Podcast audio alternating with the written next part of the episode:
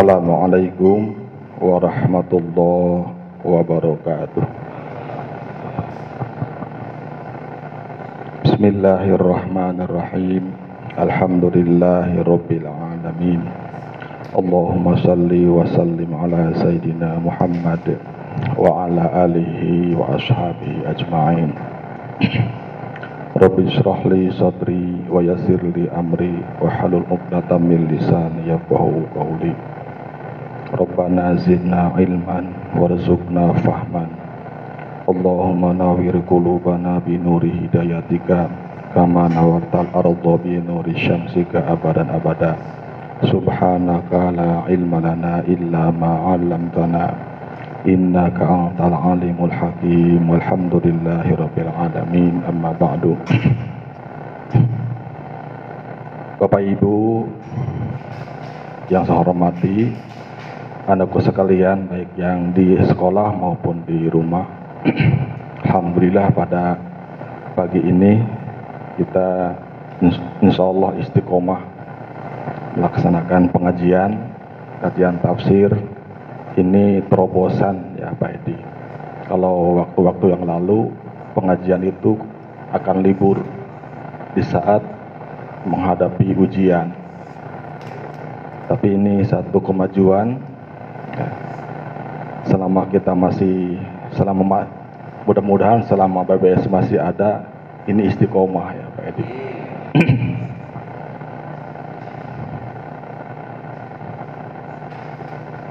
Imam Ismail Haqi al-Burwuswi menjelaskan ketika dia menafsirkan surat Al-Baqarah ayat uh, 22 Wa'idat lil kafirin ketika menjelaskan uh, ancaman bagi orang-orang yang menentang Al-Qur'an yang tidak percaya yang yang ragu dan tidak percaya pada Quran itu adalah uh, fatakun nar. Takutlah kamu kepada neraka alati wa kuduhan nasu wal hijaroh.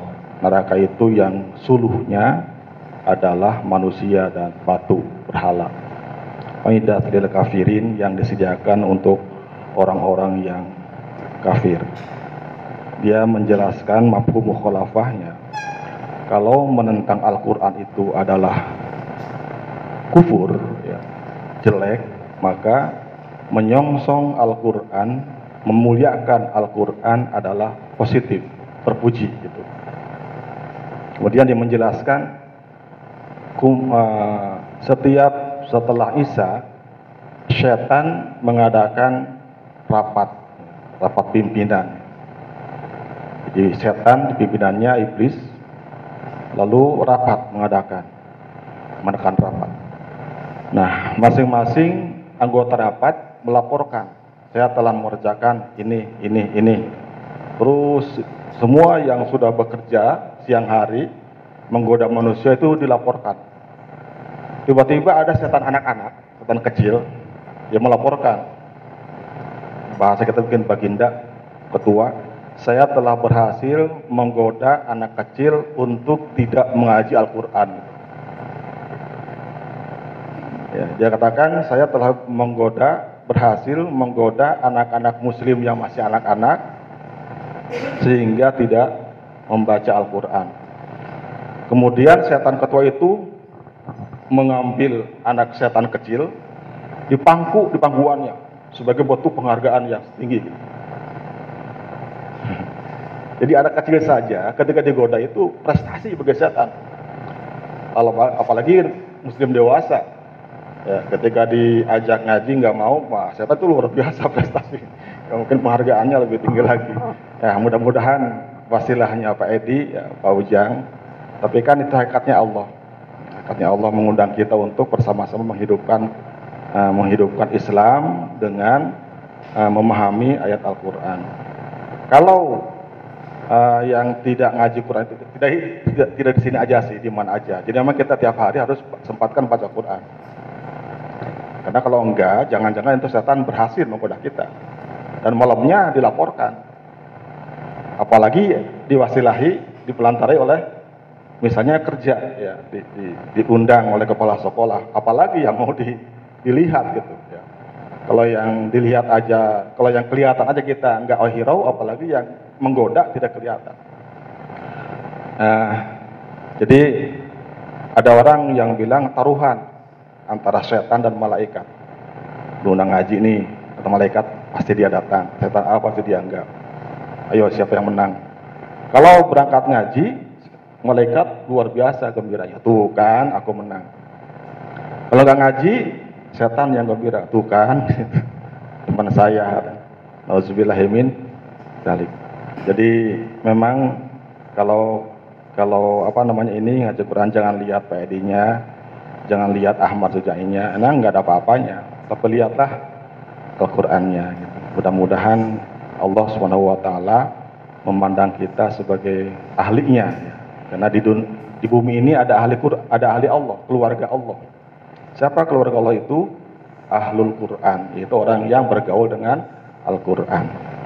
Baik Bapak Ibu sekalian, uh, kita lanjutkan ya. Kemarin uh, 124, tapi baru seperempat ya, setengah ya, belum juga.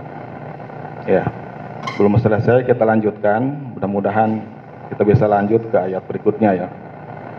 Jadi kita baca dulu surat Al-Baqarah ayat 124 125. Kita baca sama-sama. A'udzu billahi. Bismillahirrahmanirrahim. Wa idh ibtala Ibrahim rabbuhu bikalimatin fa'atammahun. قال إني جاعلك للناس إماما قال ومن ذريتي قال لا ينال عهد الظالمين وإذ جعلنا البيت مثابة للناس وأمنا واتخذوا من مقام إبراهيم مصلى وعهدنا إلى إبراهيم وإسرائيل إسماعيل أن ظهر بيتي للطائفين. للطائفين والعاكفين والركع السجود ya. Bismillahirrahmanirrahim Wa idzib tala Ibrahimu dan ingatlah ketika Allah ketika Ibrahim diuji Rabbuhu oleh Tuhannya Allah Subhanahu wa taala dikalimatin dengan kalimat-kalimat ini sudah kita bahas ya Fatammahunna kemudian Nabi Ibrahim menyempurnakan ujian itu. Menyempurnakan kalimat-kalimat itu.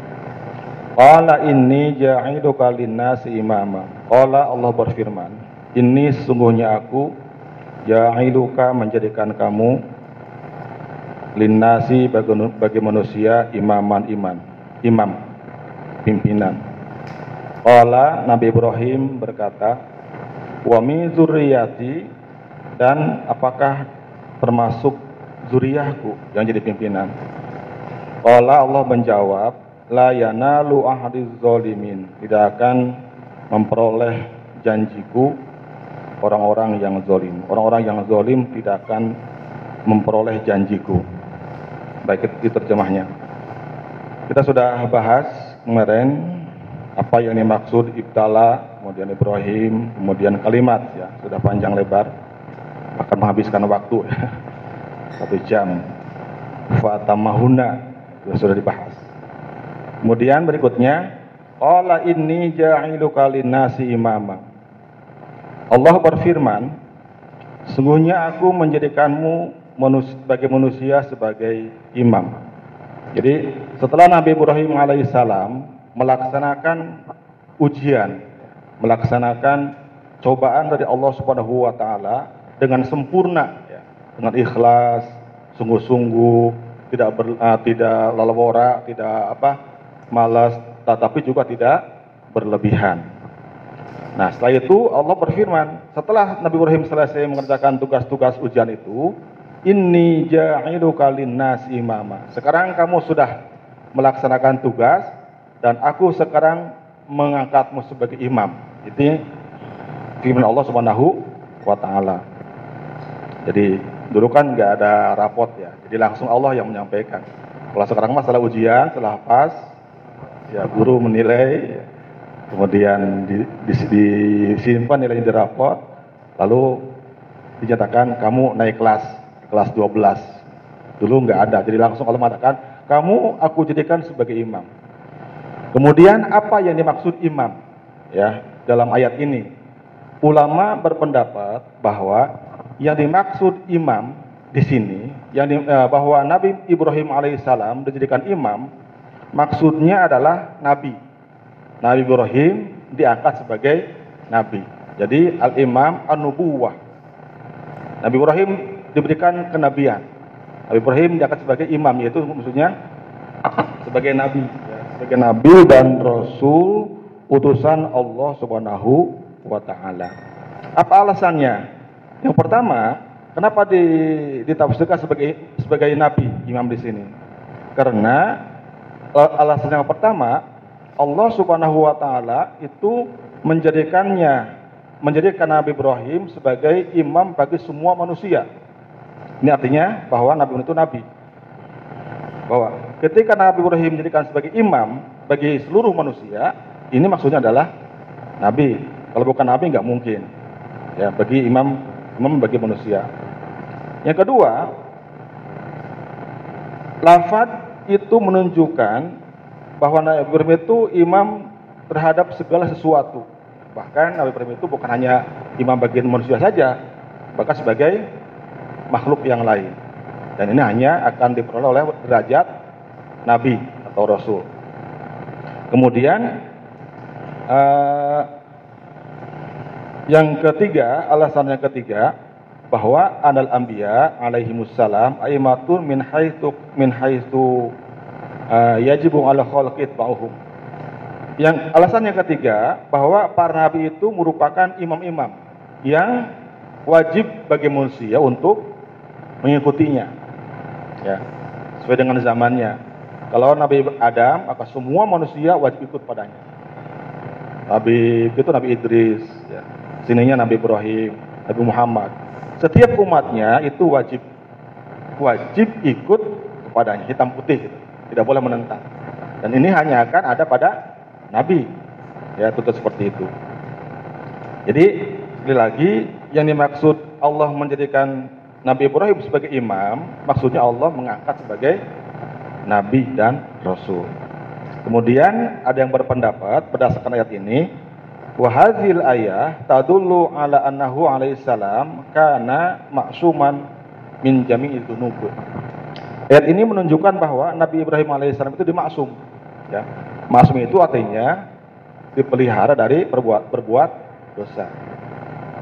Ya, setiap nabi juga sama dimaksud dari berbuat dosa, berbuat salah. Kenapa? Karena kan nabi itu wajib diikuti. Sekarang kalau nabi berbuat dosa, wajib diikuti. Nah itu gak mungkin, gak mungkin. Oleh karena itu ulama berpendapat, ini saya membaca nah, uh, Imam Ar-Razi memahami ayat ini, ini adalah ayat ini adalah menunjukkan bahwa semua nabi atau Nabi Ibrahim itu adalah maksum. Dijaga dari perbuatan dosa, perbuatan perbuat salah. Gitu. Ini yang dimaksud ini ja'iluka linnasi imama. Kemudian setelah itu Nabi Ibrahim menimpali qala wa min dzurriyyati. Nabi Ibrahim berkata wa min dzurriyyati dan dari sebagian zuriyahku. Jadi gini, ulama berpendapat ketika Allah menyatakan Nabi Ibrahim diangkat sebagai nabi, Nabi Ibrahim uh, tahu sebetulnya, tahu bahwa ada akan ada di antara zuriyahnya yang jadi nabi. Tapi Ibrahim penasaran, apakah semua anaknya atau sebagian anaknya yang akan menjadi nabi? Karena Ibrahim berkata, "Wa min zuriyati." Apakah dari umatku sebagian eh dari zuriyahku, anak cucuku sebagian atau seluruhnya yang jadi nabi? Ya, itu uh, sepertinya pertanyaan uh, tahu Nabi Ibrahim, tapi untuk me menegaskan. Kalau kemarin Pak Ujang waktu hari Senin ya ke Pak Edi, Pak, eh, Pak Ujang tahu kalau ngaji hari ini nggak libur, tapi Ujang nanya ke Pak Edi, Pak Edi apakah tetap ngaji? Kata Pak Ujang menegaskan, bukan nanya sebetulnya. Kadang-kadang memang kita selalu begitu, kita udah tahu, tapi kita ingin penguatan, penegasan dan, dan seolah kita bertanya. Ya nggak masalah kalau itu ya Pak Ujang. nah, maksudnya kita juga sering mengalami hal itu. Kita sesuatu itu kita ketahui gitu. Tapi kita ingin meyakinkan, ini pakai ini kan, ini kan. Ya itu uh, kalau cuma begitu Pak Yoto boleh, karena Nabi Ibrahim pun melakukan. Yang nggak boleh itu yang sudah pasti nanya yang lain. Uh, Bapak Ibu bikin pernyataan. Kan kalau begitu kata Pak Edi bikin pernyataan kesiapan. Kan itu beritanya jelas ya. Mau tulis boleh, mau tik juga boleh. Nggak yang boleh boleh, yang nggak boleh nanya Pak. Pak, ditik jangan, itu namanya itu nggak boleh. Nanti Pak Edi ditik. Nah, Pak Edi nanya lagi, Pak ukurannya folio atau uh, apa, berapa jaraknya? Jadi makin banyak nanti makin susah. Itu yang nggak boleh. Ya, makin susah. Akhirnya begitu mau dibuat susah. Ujung-ujungnya, Pak pakai materai jangan.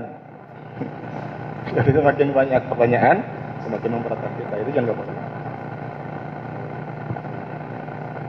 Kemudian Allah menjawab, Qala la yanalu ahdi zalimin. Allah berfirman, tidak akan tidak akan memperoleh janjiku orang-orang yang zalim. Jadi gini, soalnya begini, ya Allah, apakah nanti yang menjadi, ada yang menjadi nabi dari keturunan itu semua atau sebagian? Allah menjawab, ada. Ya, akan aku angkat zuriyahmu sebagai nabi, cuma mereka itu cuma orang-orang yang zolim tidak akan aku berikan. Jadi gini, akan ada uh, di antara zuriyahmu itu akan aku angkat sebagai nabi.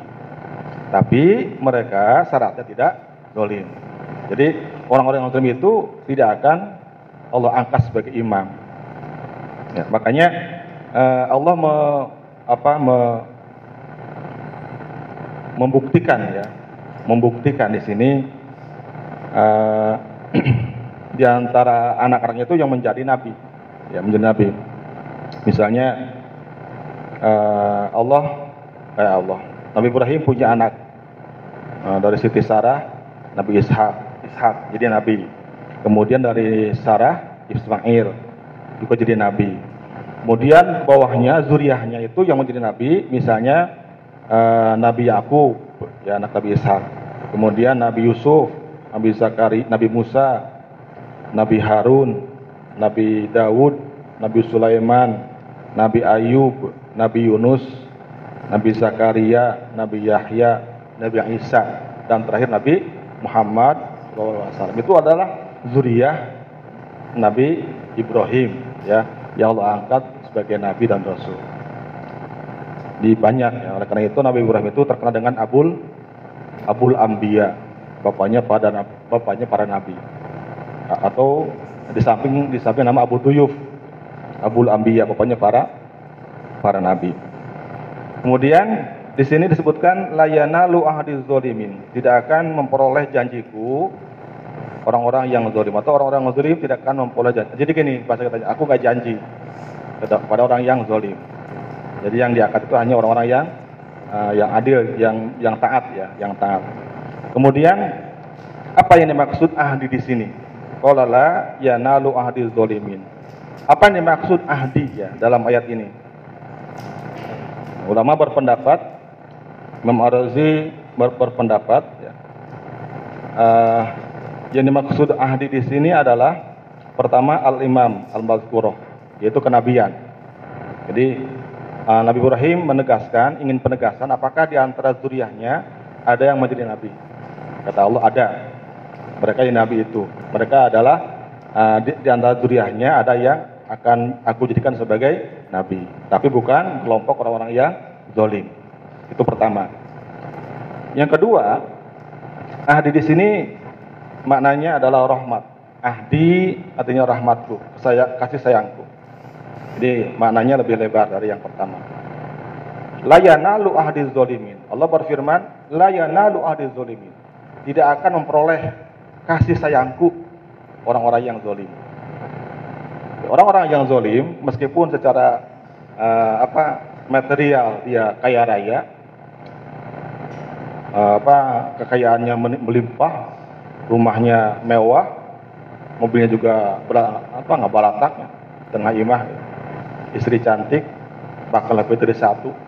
Kalau dia zolim, hidupnya nggak akan tentram, karena tidak akan memperoleh kasih sayang Allah, gersang. Ya.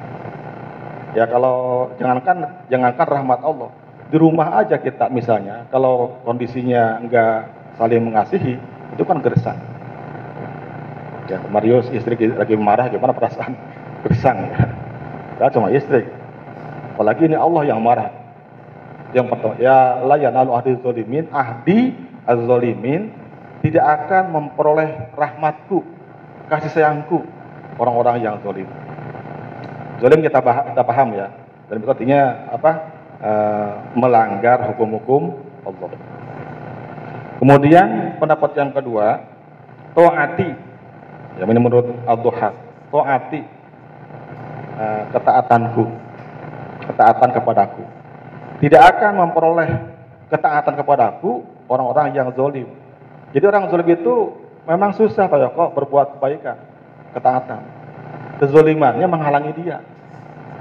Ya, berat untuk melakukan kebaikan, ketaatan. Berat untuk sholat, puasa. Orang-orang yang zolim itu memang berat karena kezolimannya menghalangi dia untuk melakukan ketaatan. Jadi saat jadi harus harus kikis dulu, kikis dulu kezolimannya. Tidak mudah juga kita menasihati orang yang zolim supaya taat beribadah. Selama kezolimannya masih dia lakukan. Misalnya yang yang kasar lah misalnya, tukang, tukang mencuri gitu, tukang mencuri, ya. kemudian minuman keras tukang zina gitu. Itu tidak bisa kita ajak untuk berbuat taat. Karena terhalang kezalimannya. Ini tafsir ayat. La yanalu ahdi zolimin. Tidak akan memperoleh ketaatanku, ketaatan kepadaku orang-orang yang hidupnya penuh dengan kezaliman. Ini hati-hati bagi anak-anak ya, bagi siswa. Semasa masih kecil, selagi masih kecil, lakukan sesuatu sesuai dengan hukum, dasar Islam. Karena makin makin banyak berbuat yang menentang Islam, berarti kita kelompok kezolim, berbuat zolim, dan kezoliman kita akan menghalangi kita dari perbuatan-perbuatan baik.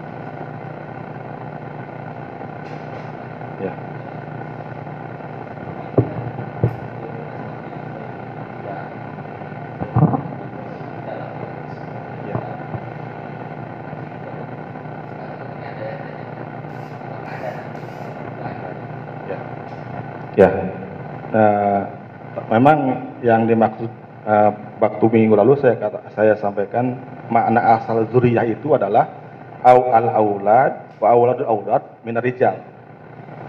Nah, jadi yang dimaksud dengan zuriyah itu adalah keturunan hanya laki-laki. Waktunya bukan bukan keturunan itu bukan penting maksudnya. Keturun keturunan nabi atau keturunan kita yang dinamakan zuriyah itu adalah kelompok laki-laki gitu. Nah, kalau perempuan mah namanya bukan turia, walaupun keturunan dinamakan.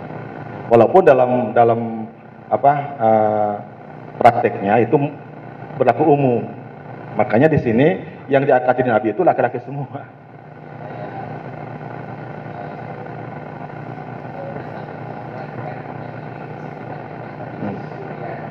Iya, iya. itu karena jadi apa, makna dari pe, pe, apa per, perpindahan makna dari nggak salah itu karena itu kan satu makna yang asal kemudian berpindah karena dalam makna yang dalam ayat yang lain zuriyah juga dimaksud adalah nenek moyang misalnya Allah berfirman menyelamatkan zuriyah kalian dengan dengan Nabi Nabi Nuh alaihissalam itu kan bukan turunan tapi nenek moyang ya nenek moyang manusia yang ikut dengan Nabi Nuh naik kapal selamat. Itu dinamakan zuriyah juga. Gitu. ya. Itu yang ke kedua, ketiga ya. Yang keempat amani. Ya, amani itu artinya keamanan. Keamananku. Ya. Qolala yanalu ahdi zolimin. Tidak akan memperoleh keamananku ya, rasa aman dariku kecuali orang eh, orang-orang yang zolim. Orang-orang yang zolim tidak akan aman, tidak akan aman, tidak akan ada penjagaan dari Allah, terutama dari siksa neraka. Kalau di neraka udah jelas ya, itu siksaan, siksaan, nah, pembalasan yang sesungguhnya. Di dunia memang uh, ada kan ada namanya apa uh, ujian, kemudian ada apa cobaan dan sebagainya. Tapi uh, rasa ya, rasa-rasa siksaan itu terasa. Walaupun uh, bentuknya bukan siksaan. Jadi orang yang zolim kayaknya dengan miskinnya rasanya sama. Ya, rasanya sama gitu. Paham nggak? Orang orang zolim itu dia jadi orang kaya atau orang miskin rasanya sama, sama-sama gelisah Coba punya uang banyak, disimpan di bank, takut banknya ambruk ya. Nggak tenang dia. Apalagi sekarang banyak kejadian bank-bank yang eh, rekening yang dibobol. Disimpan di rumah apalagi. Jadi nggak ada rasa tenang. Itu berupa itu berarti dia jauh dari rasa aman. Punya rumah juga sudah dipagar ya, besi, ya pakai anjing, pakai strum juga itu. Dia tetap belum merasa aman itu. Nah, nggak rasa aman. Ya, masih juga cari apa security. Itu berarti dia nggak merasa aman. Punya perhiasan disimpan di kamar. Wah, gimana kalau ada yang masuk? Simpan lemari. Wah, gimana kalau lemari dibobol? Dibuatkan berangkas. Tetap nggak merasa aman. Kalau ya nalu ahdi zolimin orang zolim tidak akan memperoleh rasa aman dari itu. Jadi uh, ya kalau kita baru meninggalkan kezoliman, sebenarnya uh, yang kita rasakan, yang mendapatkan keuntungan yang pertama adalah kita sendiri, bukan orang yang dizolimi. Ya. Ini uh, pendapat Imam Ar-Razi berkaitan dengan kalimat atau ayat yanalu ahli zalimin. Kemudian ada pendapat yang lain. Ini pendapat Imam At-Tabari ya, dalam tafsirnya. Ibnu Jarir At-Tabari. Ini tafsir yang menjadi rujukan semua ahli tafsir. Itu saya membayangkan Imam At-Tabari itu menjelaskan setiap ayat dengan hadis. Hadisnya bukannya satu, banyak. Ya ada ayat berapa? 6666 ayat. berapa ribu hadis dihafal. Kalau dia menjelaskan ini pendapat ini begini, setiap pendapatnya ada hadisnya. Ya luar biasa itu. Ulama itu um, bagaimana sahabatnya jadi usaha sahabat bagaimana Rasulullah ya. ya. Imam At-Tabari menjelaskan dalam tafsirnya ada dia mengutip ada empat empat uh, tafsiran ya. Yang pertama yang dimaksud qala la yanalu ahdi zalimin yaqulu ahdi nubuwati. Ahdi jadi sama ini sepadan. Yang dimaksud ahdi adalah anubuwah kenabian. Jadi uh, yanal ya la yanalu nubuwata ahlu zulmi wasyirki. Ini sama dengan pendapat yang tadi tidak akan memperoleh kenabian orang yang zolim dan uh, musyrik. Ya, ini yang pertama. Yang kedua adalah al-imamah. Ahdi maksudnya al-imamah, imam. Kola dia berkata, eh, dia mengutip hadis, la yakunu imamun zolimun yuktarabihi. Ya. Tidak mungkin imam yang zolim diikuti. Tidak ada kewajiban mengikuti atau taat kepada pemimpin yang zolim. Jadi dalam ayat ini, Qala la yanalu ahdi zolimin, artinya tidak ada keharusan mengikuti taat patuh kepada pimpinan yang zolim. ya. Dalam hadis yang lain dikatakan la aj'alu imaman zaliman yuqtada bihi. Aku tidak menjadikan imam yang zalim sebagai sesuatu yang harus ditaati. Kemudian yang ketiga al-aman. Jadi ini mirip dengan pendapat tadi Pak Keamanan. Allah berfirman, la yanalu amani a'dai wa ahli zulmi ibadi. Tidak akan memperoleh rasa aman dariku orang-orang yang memusuhiku dan ahli orang yang zolim kepada hambaku. Ya. Jadi dalam hadis dikatakan menafsirkan ayat yang tadi orang-orang yang memusuhiku, musuh-musuhku dan orang-orang yang zolim kepada hambaku tidak akan memperoleh rasa aman dariku. Kemudian yang yang keempat adalah dinullah, agama Allah. Layanalu dinuhu, layanalu dinahu, uh, layanalu dinuhu az-zalimin. Atau yanala yanalu layanalu dinahu az-zalimun. Tidak akan memperoleh agama Allah bagi orang-orang yang zalim. Orang zalim itu susah belajarnya. Orang yang zalim belajar agama susah masuk. Makanya harus bersih. Al ilmu nurun nurullah wa nurullahi la yahdi lil ashi. Ilmu Allah ilmu itu cahaya Allah. Dan cahaya Allah tidak menyinari orang yang berbuat maksiat. Jadi harus bersih di pesantren itu kalau orang yang bersih cepat, ya, cepat ya. Sekolah juga sama. Jadi jangan jangan apa e, terbawa arus budaya Barat bebas. Jadi dengan melampiaskan kebebasan katanya bisa pikiran terbuka. Dalam kota Islam tidak. Justru harus bersih. Nah ini sekalian ya. Kalau bapak-bapak nanti memerlukan, eh, saya pakai ini ini dalam ilmu hikmah itu namanya ilmu laduni. Ilmu laduni. Kalau ingin mudah membaca, ya, mudah mudah paham membaca, terutama buku-buku keislaman. Yang pertama, uh, wiridkan ilmu laduni. Ini nggak panjang, yaitu uh, pertama uh, yaitu membaca surat Al-Fatihah 20 kali setiap waktu. Bacanya begini. Pertama bacaannya bimu jizati Sayyidina Khadir alaihi salam. Al-Fatihah. Khadir, Khadir. Ya, bimu bimu jizati Sayyidina Khadir alaihi salam. Al-Fatihah. Sekali baca Fatihah. Kemudian wabihur uh, wabi, wa, Bibarokati, bibarokati Nabi Khadir, bibarokati Sayyidina Khadir alaihi salam Al-Fatihah. Fatihah sekali. Nah, kemudian baru ila ruhi Nabi Khadir alaihi salam Al-Fatihah sudah sekali. Nah, setelah itu baru baca Fatihah 20 kali.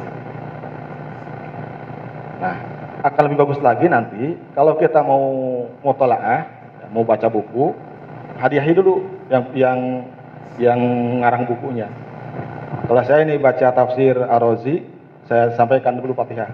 Ila hadrati sahibi hadar kitab Afurozi Al-Fatihah Fatihah tiga kali ketika baca cepat cepat tangkap padahal ini termasuk berat ini bacaan.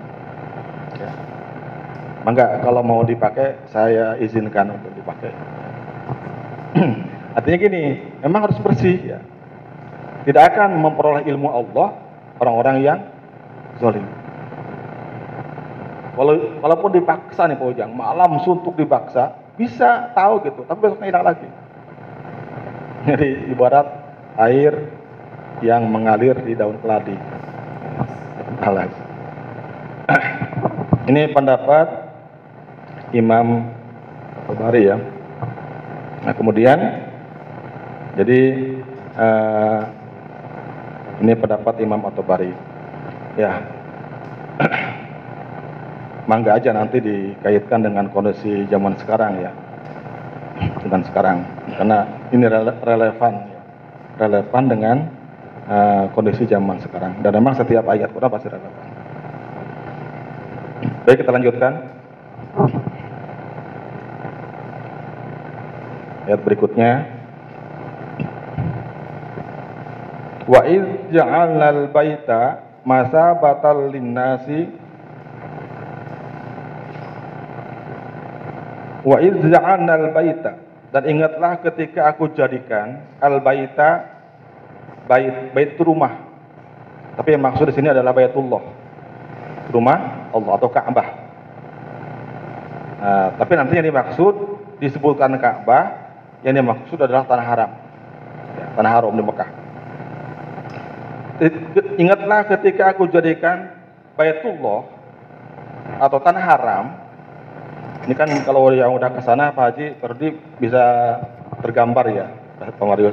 Ada batas tanah haram. Jadi begitu masuk dari Madinah apa dari uh, Jeddah ke Makkah kan ada batas ya. Anda memasuki tanah haram kalau bahasa kita gitu. Nah itu Allah jadi uh, yang dimaksud al-bait dalam ayat ini. Masa batan sebagai tempat kembali, tempat pembalikan. Tanah haram itu tempat pulang Pak Edi.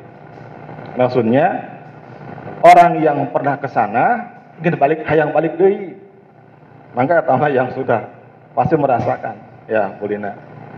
Setiap orang yang pergi ke Saudi atau ke Mekah pasti ada keinginan balik dari dan orang yang belum pasti ada kemauan. Sama seperti kita sedang mengembara. Yang balik kata. Ya kayak tadi temenang oke temenang temenang apa temenang mudik pulang kampung. Jadi maks jadi ada perasaan rindu. Kita ya kita yang belum ke Saudi yang belum umroh belum haji itu rindu. Soalnya kita pernah melihat ke sana. Itu maksudnya masa batan Ingatlah ketika kau jadikan tanah haram tanah haram sebagai tempat kembali. Linasi bagi manusia seluruh manusia. Ya seluruh manusia wa amna dan tempat yang aman aman aman dari apa ada mengatakan di sini aman dari uh, kelaparan bencana kelaparan jadi, nah Mekah itu tanah haram dijamin tidak akan tidak akan mengalami peceklik. Karena Allah Allah jamin. Wa idza'ala al-baita batal linasi wa amna. Aku jadikan tanah haram sebagai tempat kembalinya manusia dan tempat yang aman. Ya. Aman dari kelaparan, dari bencana apa? peceklik. Ada yang berpendapat aman dari perang. Tidak akan perang. Makanya kan ada ketika menjelaskan apa cerita Dajjal kan dua tempat yang tidak akan diinjak Dajjal yaitu Mekah dan dan Madinah ya dua tanah haram tidak akan terjadi perang kita ingat sejarah ketika pasukan gajah Abraham kan nggak nyampe nggak nyampe ke Mekah apalagi ke Baitullah kemudian ada yang berpendapat aman itu artinya tidak akan dijatuhi hukuman kisos di tanah haram. Kalau ada orang jahat yang melakukan pelanggaran, kemudian dia berlindung di tanah haram, itu nggak bisa tidak dijatuhi hukuman. Karena itu yang dilakukan adalah mengkondisikan bagaimana dia bisa keluar. Jadi tidak akan dijatuhi hukuman kisos, ya potong tangan atau bunuh kalau dia selamat di berlindung di tanah haram. Iya, meskipun dia memang misalnya pencuri ya, dia berlindung tanah haram, nggak akan, di, akan dihukum. Makanya pemerintah mengkondisikan supaya dia keluar dulu pak, baru tangkap itu. Ya. Biar dia keluar keluar dari tanah haram. Apalagi di masjid. Zaman penangkapan apa? Uh, dulu itu kan turis yang berbulan-bulan pak ya. Kalau sekarang umroh kan dibatasi. Misalnya ada jelas dulu itu ada umroh berangkat bulan Rajab pulang bulan haji. Iya, itu ditangkapin. Tapi mereka itu yang ditangkap yang di luar masjid. Selama di masjid itu nggak ditangkap, tungguin gitu sampai dia keluar. Ya, keluar baru ditangkap gitu. Dia ya, kalau mau nggak ditangkap di masjid aja ditangkap. Ya, kalau kita membayangkan mungkin nggak kebayang, tapi bagi yang sudah ke sana kebayang bagaimana berbetah ya, bagaimana berlama-lama itu betah di sana. Karena melihat Ka'bah aja, melihat saja tanpa baca-baca itu udah berpahala. Apalagi sambil baca-baca. Ya. Jadi aman. Tapi pendapat Imam Abu Hanifah, tanah haram itu aman dari semuanya. Dari aman dari perang, aman dari paceklik, aman juga dari hukuman kisos. itu sudah Allah jamin. Wattakhidhu min maqami Ibrahim musalla. Dan jadikanlah olehmu dari makom Ibrahim sebagai musola, ya sebagai musola. Kita langsung aja ya supaya nanti selesai selesai bahasannya. Jadikanlah olehmu makom Ibrahim sebagai musola. Nah apa yang dimaksud makom Ibrahim? Ulama berbeda pendapat nih. Yang yang kita tahu kan sekarang yang namanya makam Ibrahim itu adalah batu ya wajib. Batu. Jadi makam itu sebetulnya talapak dua kaki itu makam. Bukan makam di kuburan. Jadi eh, arti makam itu adalah uh, telapak dua kaki. Karena kan makam Ibrahim itu ada batu yang ada telapaknya ya. Ya. Pendapat yang pertama, makam Ibrahim itu adalah batu yang kita kenal sekarang. Makam makam Ibrahim itu batu yang kita kenal sekarang. Hanya ulama berbeda pendapat. Batu yang mana gitu. Ada yang mengatakan makam Ibrahim itu adalah batu bekas dia uh, berdiri ketika kakinya cuci oleh istri Nabi Ismail. Karena Ibrahim berkunjung, kemudian dia mungkin kotor jalan kaki ya dia di uh, mau dicuci kepalanya. Rambut itu mungkin apa kotor. Tapi Nabi Ibrahim menolak. Nah, akhirnya yang dicuci adalah kakinya ketika dia berdiri dicuci kaki ada telapaknya itu makom Ibrahim. Ya. ada yang berpendapat makom Ibrahim itu adalah batu ketika Nabi Ibrahim me, apa, me, membangun Ka'bah. Kan bangun Ka'bah itu. Kemudian setelah Ka'bah itu tinggi nggak nyampe tangannya Lalu Nabi Ismail cari pijakan. Lamun ayah nama steger ya, steger gitu. Buatlah batu. Malah menurut riwayat Nabi Ibrahim itu enggak turun naik, tapi batu yang timbul tenggelam. Nabi Ibrahim mau naik, batu yang naik. Ibrahim mau turun, turun turun. Jadi enggak terasa capek. Ini menurut riwayat. Itu makam itu yang sekarang diabadikan di dekat Ka'bah ya, makam Ibrahim.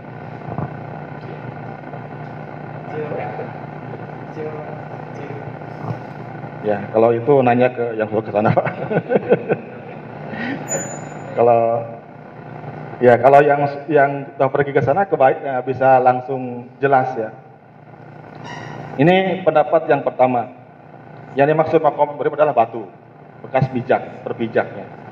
Pendapat yang kedua, al-haram puluh. Yang namanya makom Ibrahim adalah tanah haram. Jadi seluruh tanah haram adalah makom Ibrahim. Ini pendapat yang kedua. Makom Ibrahim itu adalah tanah haram. Ini pendapat Imam Mujahid. Kemudian yang ketiga berpendapat Arafah, Muzdalifah dan tempat jumroh. Jadi makom Ibrahim itu adalah satu Arafah, Arafah, yang kedua Muzdalifah, yang ketiga tempat-tempat jumroh. Itu makom Ibrahim. Nah terakhir ada pendapat yang namanya makom Ibrahim adalah al-hajju kulluh proses prosesi pelaksanaan haji. Ya dari awal sampai akhir itulah makam Ibrahim. Tuh, jadi jadikanlah makam Ibrahim, maksudnya itu ya pendapat-pendapat itu. Kemudian musola, jadikan makam Ibrahim sebagai musola. Apa itu musola? Ya, musola. Yang pertama, musola itu artinya adalah uh, tempat berdoa. Gitu. Jadikanlah makam Ibrahim sebagai tempat berdoa. Ya, jadi kalau pendapat yang pertama itu batu, batu di, di batu itulah tempat untuk berdoa yang mustajab. yang berpendapat bahwa itu adalah tanah haram, maka semua tanah haram jadikan sebagai tempat untuk berdoa. Yang berpendapat bahwa itu adalah haji atau tadi Arafah, Musdalifah, tempat jumroh itulah tempat untuk berdoa. Begitupun haji. Semua rakaat haji itu merupakan tempat yang baik untuk berdoa. Itu. Iya, waktu yang baik untuk berdoa. Yang kedua, berpendapat kiblat. Ya, musul itu kiblat. Ya, kiblat sholat. Kemudian yang ketiga, berpendapat bahwa uh, umiru bi indah. Ini perintah mereka diperintahkan agar melaksanakan sholat di makom Ibrahim. Ya, jadi kalau tapi gini, uh, kalau sholat semua orang yang ke sana diperintah sholat di makom Ibrahim dan hanya dibatasi di batu, itu akan susah sekali, apalagi musim haji. Makanya pendapat yang mengatakan semua tanah haram adalah makom Ibrahim lebih mudah. Setiap orang yang ke sana memungkinkan untuk melaksanakan sholat di makom eh, di musola atau makom Ibrahim. Gitu.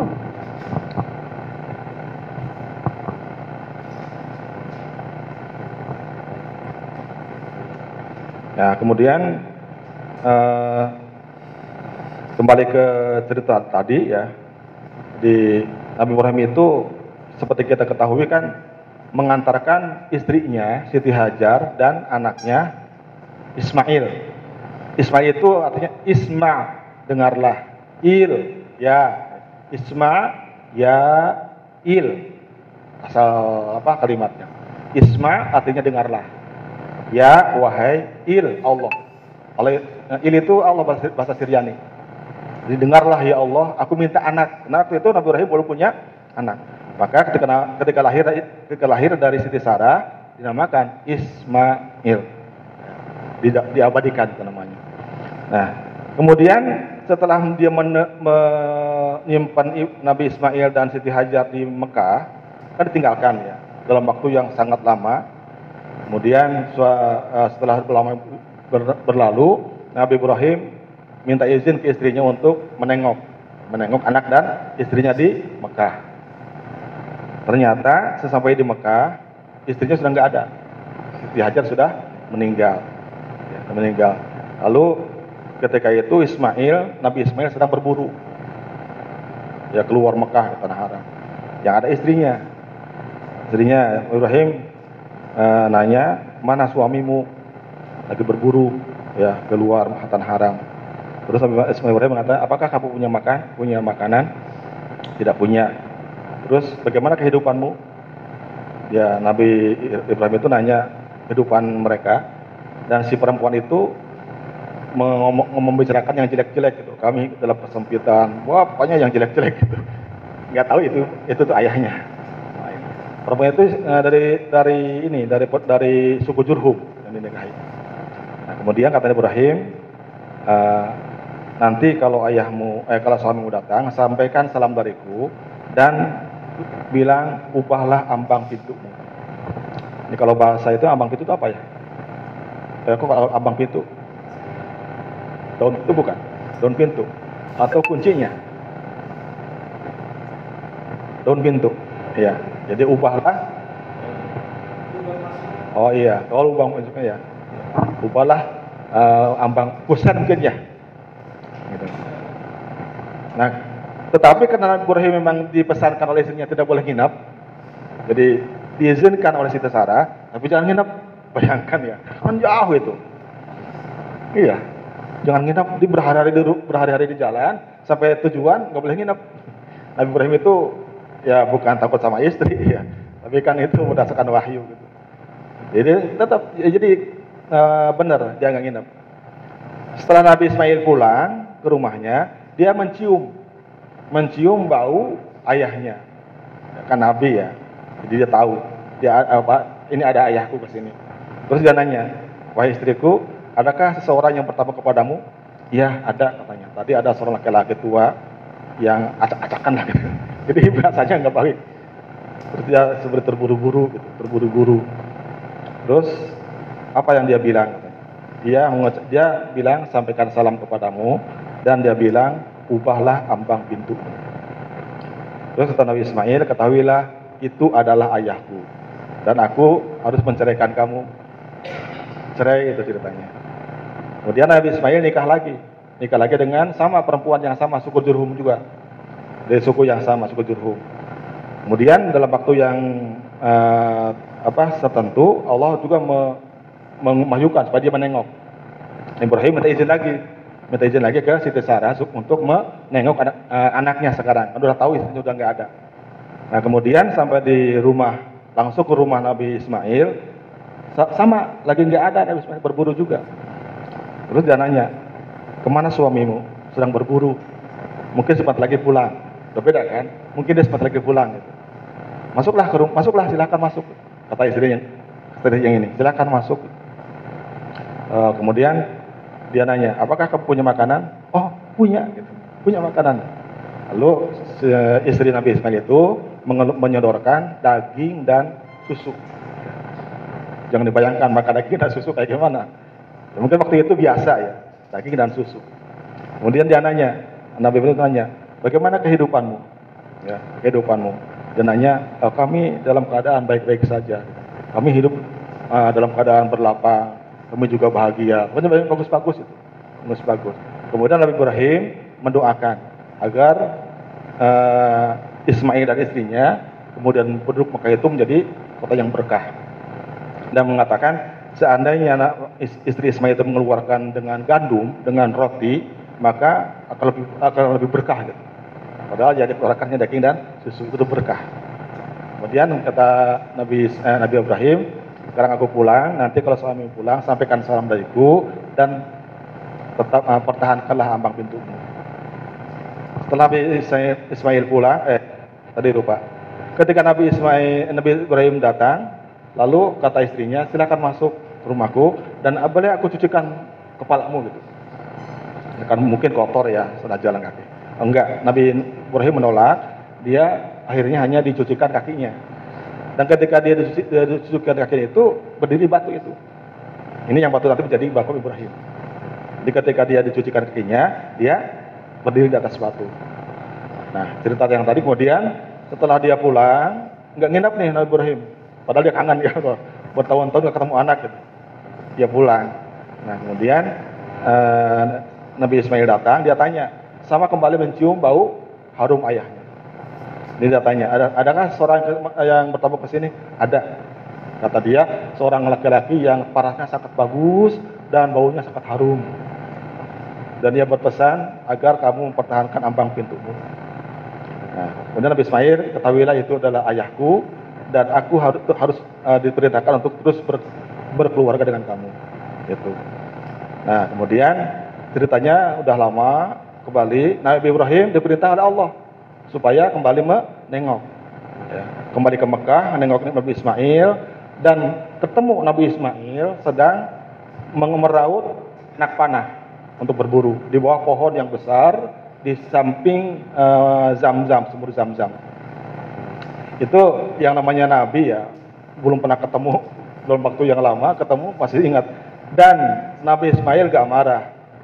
Ya gak, gak kayak zaman sekarang. Bagaimana kalau ada orang tua yang seperti itu? Mungkin gak ngaku ya. Dia dengan sangat hormat kemudian kemudian merang apa menyambut bapaknya. Lalu Ibrahim berkata kita dapat wahyu untuk membangun Ka'bah. Gitu. Kau harus membantu. Apakah siap? Wah pasti siap. Disembeli hanya siap gitu. Lagi minta bantuan Ka'bah. Maka dibangunlah Ka'bah. Bangun Ka'bah. Nah, situlah ketika Ka'bah itu telah tinggi, ya tem, uh, apa dingin tinggi, Nabi Ibrahim nggak nyampe, maka Nabi Ismail mencari pijakan, pijakan. Nah, uh, mungkin saja, eh, mungkin pendapat ini sama batu ini adalah batu yang dulu dipakai cuci kaki itu. Ya, ini uh, apa? pendapat yang pertama bahwa makom Ibrahim adalah batu yang sampai sekarang diabadikan di Masjidil Haram. Ini belum selesai tadi, sudah habis waktunya. Kita lanjutkan ke depan saja. Terima kasih perhatiannya. Assalamualaikum warahmatullahi wabarakatuh.